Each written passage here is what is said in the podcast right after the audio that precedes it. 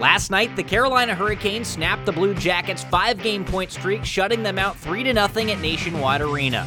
Defenseman Brady Skjei opened the scoring with his first goal of the year at 9:13 of the first period, and the Hurricanes carried that 1-0 lead into the second.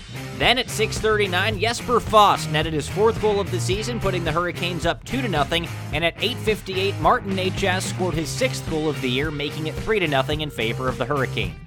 There would be no scoring by either team in period number 3, securing the 3 0 win for the Hurricanes. Carolina goaltender and Parma, Ohio native Alex Nedeljkovic made 19 saves to shut out the Blue Jackets. After the game, Seth Jones shared his thoughts on the 3 0 loss. Yeah, uh, we, we, didn't, you know, it was a great two kills to start a game. Um, we seemed to have a little bit of juice, but like you said, we we just didn't play with enough um, intensity, especially against a, a, good team like Carolina that's lost three in a row and um, wants to get back on track. We uh, we couldn't seem to match that pace um, through really the second period. Um, they really took it to us there, and yeah, that was kind of the game. And Blue Jackets head coach John Tortorella kept it short and sweet after the loss you can ask me 10 different questions about it. What happened? They, they checked tonight and we couldn't get through it. We didn't do enough things to get through it.